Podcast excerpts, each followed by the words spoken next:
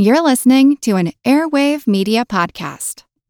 They sign their names, each one of the members of Congress elected to enact laws, and in this case, civil rights laws that they knew to be right, and they knew had a majority of the House of Representatives. They were blocked by just a few people, committee heads, one in particular, powerful congressman who could defy even a majority of House members, unless they signed.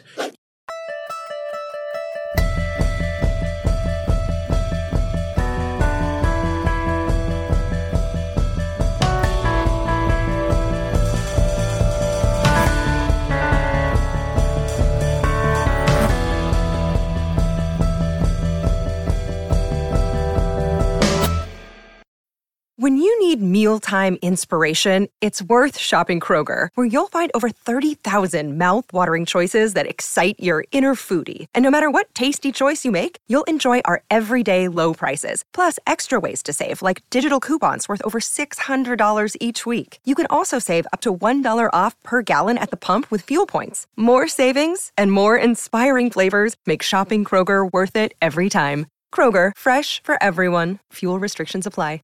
House leadership wouldn't be happy. It never is. It's not the way things are done. They'd be signing a visible document subject to scrutiny and retribution. Yet here at this time in nineteen sixty, these congresspersons such as Melvin Price of Saint Louis, hawk on defense, liberal on everything else, Ralph Rivers, first voting representative in Congress from the new state of Alaska, Dan Rostenkowski, an obscure Illinois deputy sheriff, the new congressman at this time, soon to have a rise and a fall in the House of Representatives. These members felt civil rights needed a hearing, so they signed. So did August Freeman Hawkins, backroom achiever, who had passed three hundred bills in his lifetime, a California representative who dreamed of an America with no unemployment. He signs. And as I look at this petition, bleeding through in ballpoint pen ink, future President Gerald Ford, at this time a Michigan congressman, he signs the petition. Roughly throughout his congressional career, Ford was there for most bills on civil rights. His vote on this discharge petition was easier. It wasn't his leadership he was defying, signing this petition. It was, he was a G O P member. Leadership was in control of the Democrats. In particular, one Democrat was blocking this legislation, and that was Howard Smith of Virginia. He's the head of the Rules Committee. It's President Eisenhower's civil rights bill. He wants to strengthen the bill he had already passed in nineteen fifty-seven. You know, that's a good bill, but we have to go after the people who are blowing up churches and schools, who are defying court orders and just saying nothing, you know, just, just fighting it in court. And also, we have to strengthen the laws around voting and denying people the right to vote and add more penalties. And his bill does all these things. Smith doesn't want it. It passes Emanuel Sellers' Judiciary Committee, but Howard Smith is in charge of the Rules Committee. Smith is smart to be the chairman of this committee, and he worked hard to get there because it can control legislation in the House. This is a obscure committee up until the eighteen eighties. It was a committee of the House that used to meet in back rooms and decide rules for the House and change them once in a while. Big deal. Who cares? Boom, bang, the gavel. Good meeting, guys. No one cared. Then in the eighteen eighties, Thomas Reed, powerful Speaker of the House, realized that this could be a way to even further the control of the leadership over what was going on in Congress. Because instead of just playing general rules for the House, we can have rules for each piece of legislation. And not to get too arcane with everything, but you can attach rules about, okay, there's no amendments on this bill, or only a limited amount of amendments. You can also use the rules to delay a bill, in effect, never get a hearing. And that's what happens with Eisenhower's civil rights bill. Howard Smith has it delayed for at least six months. Emanuel Celler, acting now not as a House Judiciary chair, his committee already passed the bill, but as a member of the House, starts a petition.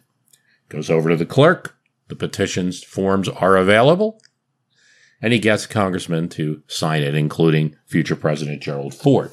He gets one hundred fifty to sign. He gets two hundred to sign. He gets two hundred nine members of Congress to sign his petition. But it's not enough. Because what he needs at this time is two eighteen, or actually in nineteen sixty, due to a quirk having to do with Alaska and Hawaii being added, two nineteen, but now it's two eighteen. one half of the members of Congress plus one, a majority, to sign his petition to force it, to jump over Howard Smith's head and force the Civil Rights Bill into the House floor. With two oh nine, he does not get it. What they were trying to do is called a discharge petition. It discharges the committee, in this case, the Rules Committee. It relieves the Rules Committee of its authority. And as you can imagine, House leadership doesn't like that. Committee chairs do not like that. Put that aside for a moment. When you, when we say discharge, read authority. So if he were to get two hundred nineteen signatures, then Howard Smith no longer has any authority related to this bill. And to do this, you need to show that the bill is so popular that it can move right to the House floor as a privileged motion, forego committee debates, possible amendments, all of that stuff. So to do that, you need to show that majority signing your petition. Ostensibly, all of those people, plus more, are going to vote for the bill once it gets on the floor. So it deserves a hearing. They fell short of that demonstration they needed to send a bill to the floor. Not so for another member, another Republican, some forty years later, Christopher Shays of Connecticut, who was attempting to this time go around his own party's leadership, his speaker, Dennis Hastert, and G O P leadership as they controlled the House, and passed the House answer to the McCain-Feingold campaign finance reform bill. The House version is called Shays Meehan, one Republican, one Democrat. Lot of support for this bill. Three years of, of promoting it. McCain is a powerful senator. He'll have allies in the Senate. But the White House, President Bush, does not want this bill. He doesn't want to veto it or sign it. He's not going to be able to veto it. It's too popular, and he doesn't want to sign it. So don't give it to me. Dennis Hastert, the Speaker of the House, resists getting it on the floor. How can a speaker do that? By not scheduling it, by, uh, by using the committees to block it, numerous ways that a leadership can block a bill it doesn't want. Yet Shays is successful. He obtains more than the needed two hundred eight signatures. He compels a vote and leads the bill discussion. Leadership was opposed, so they're now in opposition. And it passes the House and Senate with Democrats and Republicans supporting it. And President Bush does end up signing that bill. McCain-Feingold end up changing much. A lot of people say no. But at the time, it was seen as a great achievement. Yet what Shays did from a petition to law is exceedingly rare. Last thirty years, you're talking about two laws. That's it. Yet, it's something you're hearing a lot about now because there's been there's such a tight house between the two parties. And also within the Republican Party, there's some fracturing of different types of groups. Well, there may be opportunities for Republicans and Democrats to work together on something. Say, you can't crane funding. Um, that a speaker or leadership might want to block. So let's talk a bit about discharge petitions and why it's so rare. It's something that seems as easy as signing your name to a piece of paper um, doesn't happen more. Okay, let's discuss first how a bill becomes a law. A member puts a bill in the hopper, reference to a grain hopper. That's where everything starts. It's a bucket near the House clerk. Same as it might have been in the turn of the twentieth century, it's there now. You put your bill in, it's then referred to a proper committee. That's either done by the parliamentarian or in some cases the Speaker of the House. So it can be multiple committees too. If, for instance, some money expended, well, that might go to finance or ways or means or something like that. If it's a judiciary bill, but it also has something to do with transportation funding, well, it might go to transportation. In the case of multiple committees, the parts of your bill will be separated. So the example I like to use is I'm, I'm Congressman Carlson. I want a bill to give each park in the United States one thousand dollars. Yeah, real lefty dream, right? one thousand dollars so that they can be green and clean. And, you know, that could go to finance. That could go to a subcommittee on parks somewhere within the House structure. The bill will be split up into parts, and each of those committees has to pass each of its part for it to reach the House floor. Those committees might want to suggest amendments and maybe pass an amendment. No, one thousand dollars too much. Let's cut it to five hundred dollars. Um, let's limit to only parks that are more than two square miles. So my legislation might look very different from the hopper to those committees. The other thing is whether the committees want to work on it at all. Have I been a good party member? Does the leadership owe me something for a favor I did them? Things outside the House. the right lobbyists, the right associations, is the um, American Society for Clean Parks for my bill. They're going to help pressure other congressmen to get this out. Am I having the right lunches and bringing the right congresspeople to the Monocle or Bistro B, to lunches with the right lobbyists? Or did I do the right citizens petition drive to get uh, more congressmen on board? All of these are going to be factors that are going to help in the reality of moving my bill forward. Now, my bill is placed on the calendar of the committee to which it's assigned. If I don't see it on that calendar, that means leadership probably didn't like my bill. The committee didn't like my bill, equivalent to killing it. But if they do approve it, they're going to consider it. That's going to take some time. They may offer amendments. They may seek hearings. They may seek more commentary, more information from experts. And they can even do a cl- what's called a clean bill, where it's so changed that it's like a new bill and my old bill is discarded. After the whatever committee, like the Committee on Parks, is done is done with it, it's going to go to the Rules Committee, see if they want to attach rules. Can any member offer any amendment? Do you have to bring amendments to the Rules Committee and let the Rules Committee decide if they like the amendment to be included in the rule around the bill? Can you just make it a closed rule, eliminate any amendment? How much time are we going to allow for debate? And the only way to get around these rules, that's why the Rules Committee is so popular, is you need a two-thirds vote. Congress in whole, if the bill is going to be scheduled, in whole debates, amends the bill. Time is divided equally between proponents and opponents. I, as the sponsoring member, would probably be the one leading some of those debates. The committee decides how much time to allot, pass the bill, and the Senate agrees, goes to the president, signed, it's now law. And I feel pretty good. That's a lot of work, and there's a lot of opportunities for my bill on parks to be defeated or not be heard at all. If I don't like it, I get my fellow members. I'm probably going to need members of the opposite party to get that discharge petition signed. I used to be able to do it in secret. Now that's no longer possible. You have to notify and publish signatures that you have. Now, so I have to wait and give the committee thirty days. If after thirty days, they don't act, I can file a discharge petition to get my bill out of that committee. There's a couple of complications. There's, there's two different types of discharge petition. One is a rules-based discharge petition where I attach a package. I act as my own rules committee and attach rules around it. There's another where it's just a straight petition that goes right to the House floor. These days, in the in the few times that it's been done, discharge petitions usually have some kind of rules attaching around it about who can make amendments, the debate time, and things like that.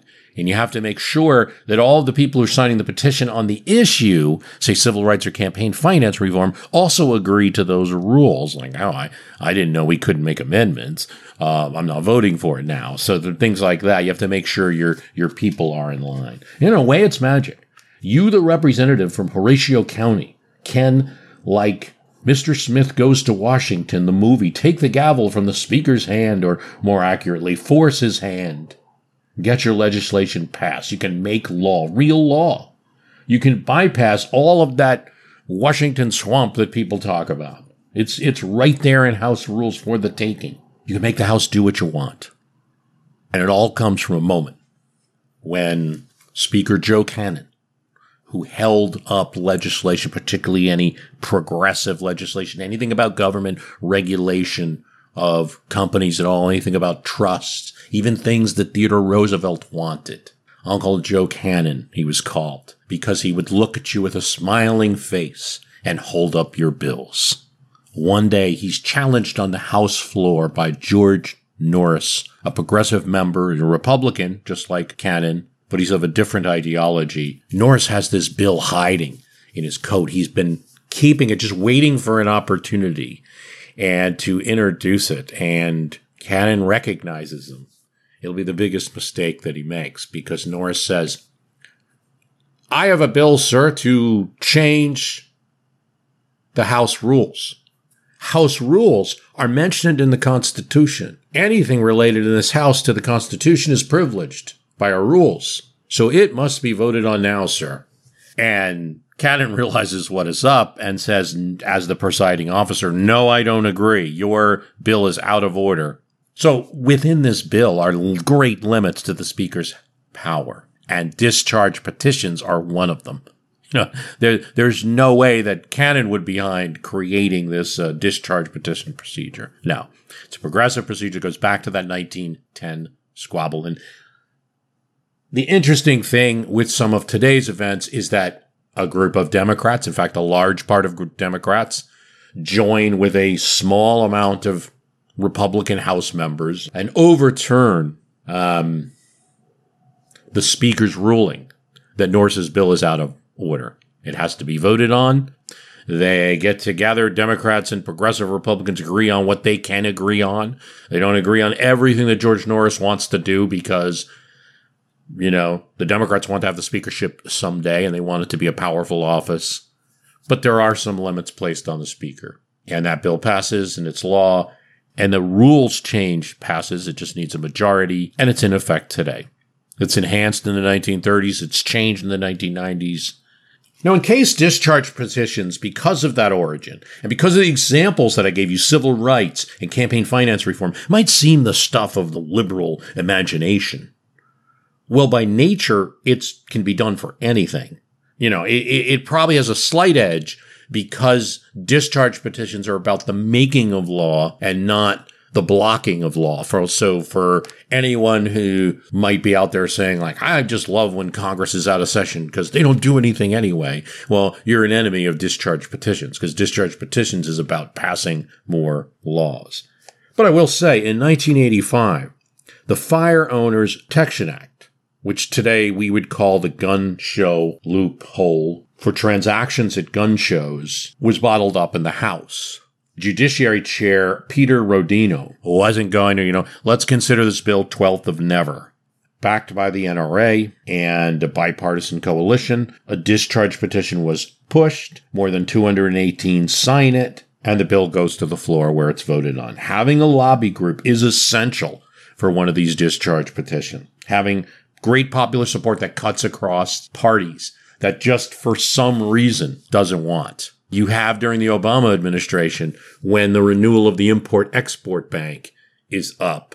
And there's a conservative congressman from Texas who's heading up, um, believe it's Finance Committee, doesn't want it. But there are Republicans and Democrats who do, and they can agree.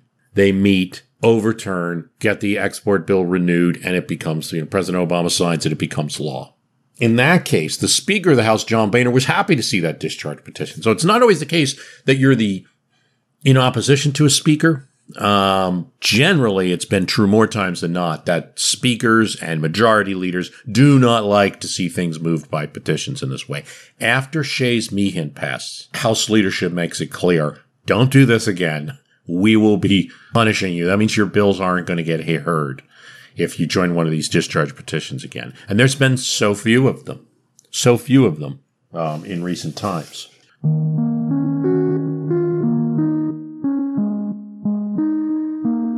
Let me just talk in general terms today, since no matter how many numbers I give the press right now, it doesn't satisfy them. Now, this rule I'm describing is probably one of the most arcane topics I've talked about in some time. But there was a moment, a brief moment, where discharge petitions were on the national radar. Number one, we cannot spend our children's money. It's just that it was thirty years ago. In nineteen ninety-three, Representative Inhofe is trying to pass a balanced budget amendment. And they've probably got support in the House to do it if they can pressure some Democrats. Democrats are running the House at this time who are in more conservative-leaning congressional districts to get a balanced budget amendment out. Maybe they can do it. Leadership is holding Representative Inhofe's bill up. And one of the things he's noticing is that as discharge petitions are filed, as they were, by conservative congressmen to get that balanced budget amendment out of the committees that are holding it up and onto the House floor for a vote, members that had co-sponsored his bill, including two members from Oklahoma who were Democrats, who would go out on campaigning and telling their constituents, I'm for a balanced budget, I'm for a balanced budget, are co-sponsoring his bill, but when it comes to the discharge petition, they're not signing it. But that's okay, right? Because their names are secret. Inhofe goes on one conservative talk show, visits and he's on Rush Limbaugh talking about this issue. We've got to make these names public on these discharge petitions. Now, I'm not just trying to espouse conservatism. That's what he tells listeners. That's what he tells the committee when they'll eventually have hearings on this. Said, you know, whoever is bringing up a discharge petition, it should all be public. Whether it's a liberal issue, conservative issue. Right now, I'm talking about budget, balanced budget amendment. He brings us to the attention of Ross Perot, who had just won and got nineteen percent of the vote, and kind of like, good government, let's do things differently, bring the American people to the table. We are looking on the edge of a revolution of young people who are starting to realize that we, our generation, have put them four trillion dollars in debt, and they don't like it, and they shouldn't. Ross Perot starts supporting this drive. And again, every time you get into, see, I'm the only guy that talks numbers. Mm-hmm. I love this. Nobody else will even talk about it. As I've, I've said, it's like a crazy aunt in the basement. Everybody knows she's there, but nobody talks about her. I'm talking about it. Inhofe goes on another talk show, another t- eventually he's on sixty-two different talk shows during this period, kind of whooping up the issue. And then he does something else. I'm Jane Perlez, longtime foreign correspondent and former Beijing bureau chief for the New York Times. I've been a foreign correspondent in lots of places. Somalia, Indonesia, Pakistan. But nowhere as important to the world as China. I mean, China is not dropping anti-democratic paratroopers into Montana. But of course, we did see things like the weather balloon slash spy balloon riveting the whole country for a week. This is Face Off, an eight-part series in which we'll take you behind the scenes to key moments in the tumultuous U S China relationship. We'll speak with a diplomat, a spy, a tech reporter, a U S admiral, even Yo-Yo Ma. Plus, my pal and noted China historian Rana Mitter joins the conversation. We'll look at what's driving the two nations apart and explore whether anything can help bring them back together. Face Off launches April ninth. Want to learn how you can make smarter decisions with your money? Well, I've got the podcast for you. I'm Sean Pyles, and I host NerdWallet's Smart Money Podcast. On our show, we help listeners like you make the most of your finances. I sit down with NerdWallet's team of nerds, personal finance experts in credit cards, banking, investing, and more. We answer your real-world money questions and break down the latest personal finance news. The nerds will give you the clarity you need by cutting through the clutter and misinformation in today's world of personal finance. We don't promote get-rich-quick schemes or hype unrealistic side hustles. Instead, we offer practical knowledge that you can apply in your everyday life. You'll learn about strategies to help you build your wealth, invest wisely, shop for financial products, and plan for major life events. And you'll walk away with the confidence you need to ensure that your money is always working as hard as you are. So turn to the nerds to answer your real-world money questions and get insights that can help you make the smartest financial decisions for your life. Listen to NerdWallet's Smart Money Podcast wherever you get your podcasts. He makes the names of the people who signed his discharge petition public. And they don't include those two congressmen who co-sponsored the bill. In fact, those two jump off his bill after they see that he's going to expose the discharge petition names. It's in the Wall Street Journal. The Washington Post, not necessarily a conservative newspaper, gets on this bandwagon. And so now Inhofe does a discharge petition on the subject of discharge petitions. In other words, a bill to make discharge petition signers public. And what he wants is that the House clerk will just constantly report on discharge petitions. So like every week, this is the current House procedure. Every week, you get a, a, a list of who's signed a discharge petition. With this tremendous popular support, Inhofe's discharge petition, not on the balanced budget amendment, but on making the names of discharge petition signers public early on, gets the two hundred eighteen signatures. Not only that, Inhofe says, I have eight more too. I got the two eighteen, so I'm going to force a vote. I also have eight more. The Rules Committee tries to respond. Okay, they try to come up with what you would call a close bill, hoping that he'll lose some of his signature signers and what they'll, what they, the House leadership offers. It's good to have a real-world example for this concept, because if you talk about a discharge petition, what's the basic truth here? It has to be rare that something can both get a majority of the House, but also just can't get voted on in the floor. And it's true. It's in situations where legislation is obviously being held down by leadership for various reasons. In this case, there's a lot of support for balanced budget. even in nineteen ninety-three, even in Democratic districts, you know. But leadership doesn't want that to go forward. There's a lot of popular support for this issue of disclosing the names of discharge petition signers. Leadership doesn't want that to go forward. So that's why Inhofe has to do a discharge petition to get his discharge petition bill out. But presumably, if something's popular, right, you should just be able to use the normal levers of Congress. And so because there's a thirty-day wait on discharge petitions, what you have is a chance, while the person's gaining signatures, if leadership knows about the petition, that they could come up with a bill that's close, that's reasonable. Maybe you knock off some of the supporters of Inhofe's bill and you get your own leadership bill passed. And that's a very common tactic to defend against a discharge petition. That's one of the reasons why you don't see law enacted by too many of them, because sometimes they're having effect in a different way, that there's a clone or similar leadership bill that goes out instead. After all, it, it we're talking about concepts that have majority support. Leadership kind of doesn't want to stand in the way too much. So what they're going to say is, okay, we'll make the number, the, the members public like you want to know who, but here's what we're going to do. This is Joe Moakley of the Rules Committee at, at the time. We're going to now increase the number of signatures you need for a discharge petition if it's going to be public. We're going to make it two-thirds. Absolutely not, Inhofe responds. And he continues with his drive.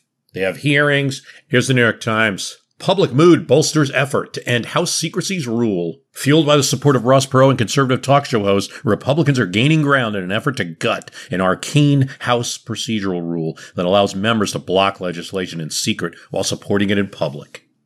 The insurgency's progress is a measure of a skeptical public mood about the way Congress performs, and the growing number of Democrats who are joining the effort demonstrates that members of both parties feel they must respond to the public's mood or face the consequences at the polls next year. What's the argument when you've got Ross Perot and all these talk show hosts on the other side? Like, what's the argument you're going to make for secrecy? It's always a tough argument in politics. But here's what Joe Moakley and the Democratic leadership in the House in nineteen ninety-three argue. If you make the signers of petitions public, special interest groups are going to see this as a great way to get legislation through. And I know the committees sound like this bureaucratic procedure and everything like that, but actually, if you look at it, many members, even when they're putting a bill forward, wouldn't mind having the committee's review, having hearings on it, making sure the legislation is good. Members don't want to be held hostage to an outside group that's going to do this. This is what, um, in the Rules Committee hearing about this discharge petition issue, Anthony Bielenson, uh, representative from California and a Democrat, member of the Rules Committee, says, you know, this is a procedure we've had since the nineteen thirties and it's worked just fine. He goes, I- I'm aware that it seems obscure, it seems hard to justify, but it's not true that everyone who co-sponsors a bill wants to necessarily sign a discharge petition. Co-sponsor of a bill may want it to go through the committee procedure. As he says, he wants committee review, he wants hearings, wants better legislation. They may want to be able to offer amendments, which at least one form of discharge petition doesn't allow. It's not something anyone, I think, Bielenson says, wants to see on a routine basis. And what they're worried about is that, here's what um, they're worried about is from uh, Representative Oberstar of Minnesota brings up, I don't want special interest to put my name on a mailing list and have me flooded with people that I don't represent. This is in a pre-social media era. Just wait, Mister Oberstar, just wait for what's going to happen to representatives. But have me flooded with people I don't represent, arguing my vote on a purely procedural matter. In other words, keep the special interests out of our congressional mechanisms. It's okay. If they want to advocate for a bill, have at it. They want me to protect the redwoods. They want me to chop down the redwoods, whatever it is. Have at it. Call my office. Tell me, um, I'm happy to take a phone call from his constituent about this particular issue. I'm not sure if I want even a constituent arguing with me about procedural matters, and I definitely don't want people outside my district doing so. It's going to lead to a stampede where they're going to say, this is great. We don't have to go through Congress anymore. All we have to do is get discharge petitions on our special interest issues that we want. This is the argument of the House leadership supported by Speaker Foley. They're unable to get it through. In the end, all but two of all the House Republicans and forty-four Democrats sign Inhofe's petition, gets a House floor vote, it is successful, and it is now an official House rule. Flash forward to twenty twenty-three. I just walked off the House floor where moments ago I filed a discharge petition so that we can ensure America is able to pay its bills. House Democrats turned heads on Capitol Hill last week when news surfaced of their proposed procedural gambit to raise the federal government's debt limit. Relying on the century-old House discharge rule, minority party Democrats aimed to force a vote on a measure to lift the debt ceiling. And now you have Hakeem Jeffries and other members proposing to have used the discharge petition in order to get a debt ceiling through. Don't count on the House discharge rule to raise the debt limit. That's what uh, Brookings says. It's ill-suited for swift surgical strikes, and Democrats will struggle to secure even a handful of Republicans. Nothing can be ruled out, but it's unlikely to resolve the impasse. Despite the comments from those opposing Inhofe in nineteen ninety-three that special interests would start using this mechanism, lawmakers have successfully discharged less than four percent of six hundred thirty-nine petitions introduced since nineteen thirty-five. And very few have ever become law at all. We talked about the two recent ones, McCain-Feingold, Import-Export Bank. Uh, Inhofe's doesn't count because that wasn't a law, that's a rule. But I guess you could count it if you like. Other than that, you got nation's first minimum wage law in nineteen thirty-eight, federal pay law in nineteen fifty-nine, and that's it. So it's, it's four laws, the entire history of the House. But still, again, it is working quietly behind the scenes as a threat that could be used. The easiest counter that any House leadership has to a discharge petition is simply to go after those members either in an intimidating way, like, hey, you're doing this to me and we're going to seek retribution. You'll be lucky if you, you hear another one of your bills in this Congress, or, or if you get that seat to the Ways and Means Committee that you wanted, or the other way, what do you want if you take your name off this discharge petition? You know, going after members, that's probably the easiest ways. There are a few other weapons. Another example of the discharge position that was successful involves the Equal Rights Amendment. In nineteen seventy, Martha Griffiths, a congresswoman from Michigan, was angered that Emanuel Celler, New York congressman we talked about earlier, who was gung-ho on civil rights, anything involving religious African Americans, but when it came to gender, when it came to sex, he was opposed. You cannot change nature, he would say, as he bottled up in his own committee legislation around the Equal Rights Amendment. Griffiths decides to push for the bill. He calls her a delightful, delectable lady. But you can't change nature.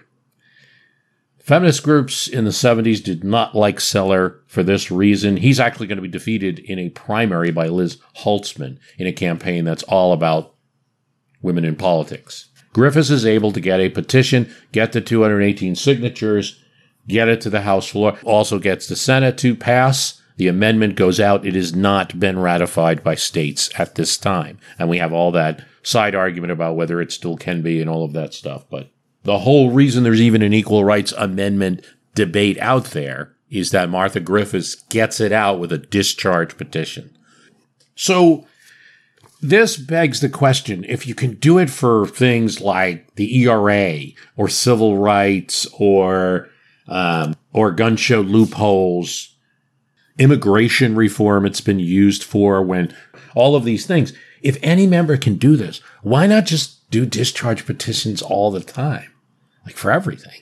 And especially when you look at the current situation that we're in, why not just keep doing discharge petitions uh, if you can't get, you know, House members together on everything?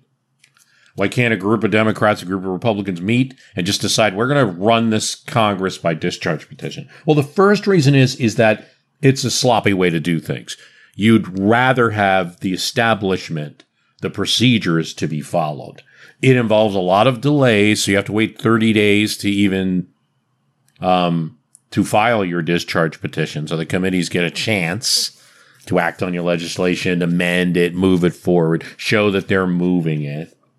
You're going to have to keep a group of unruly often bipartisan members who disagree on a lot of other things together in a coalition to get this bill passed. They're going to be subject to, at all times, to retribution, first of all, for just being in support of this bill, for working with the opposite party, and for using the discharge procedure at all, which will embarrass the leadership. In other words, if you're using, if you're, what's going to be argued by a Speaker of the House is if, if a member of Congress is signing discharge petitions, they're saying my leadership's no good.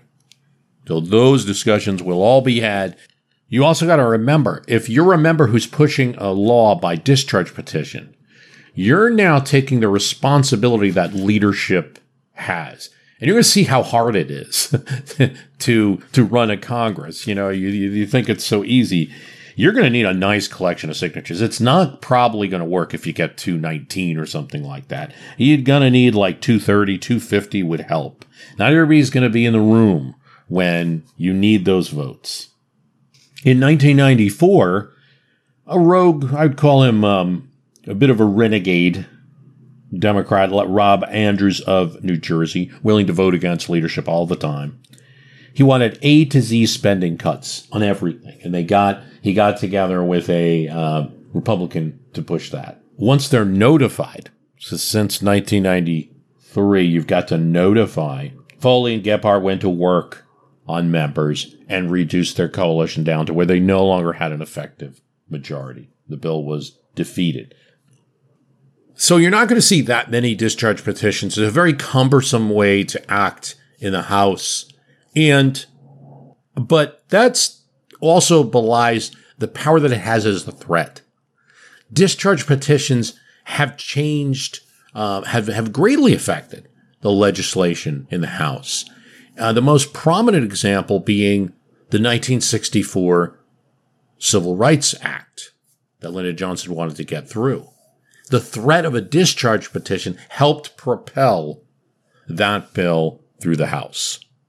And it's not the only time that the threat of a petition has been used. If that mechanism didn't exist at all, if a speaker was able to just bottle things up, then everything is subject to the vote of one person or a small group of people.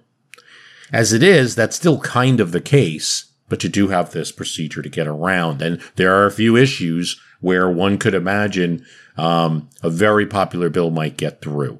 Usually, though, leadership doesn't want to be in opposition to such popular legislation. It wants to be able to take credit for passing bills. So they're going to find a way to maybe get a modified bill that they like. I want to thank you for listening. The website is w w w dot my history can beat up your politics dot com. Um, if you like the program, please tell someone about it. That's what helps spread the word. I also want to tell you about our Patreon, where you can get content. We have there the uh, L B J series. We have a couple of extras that aren't available yet to people here. And um, you know, it also helps support the program. This is what I do now pretty much full time. Um, working on a few other things that eventually might come to fruition, but right now, this is what I do full time. I want to thank you for listening.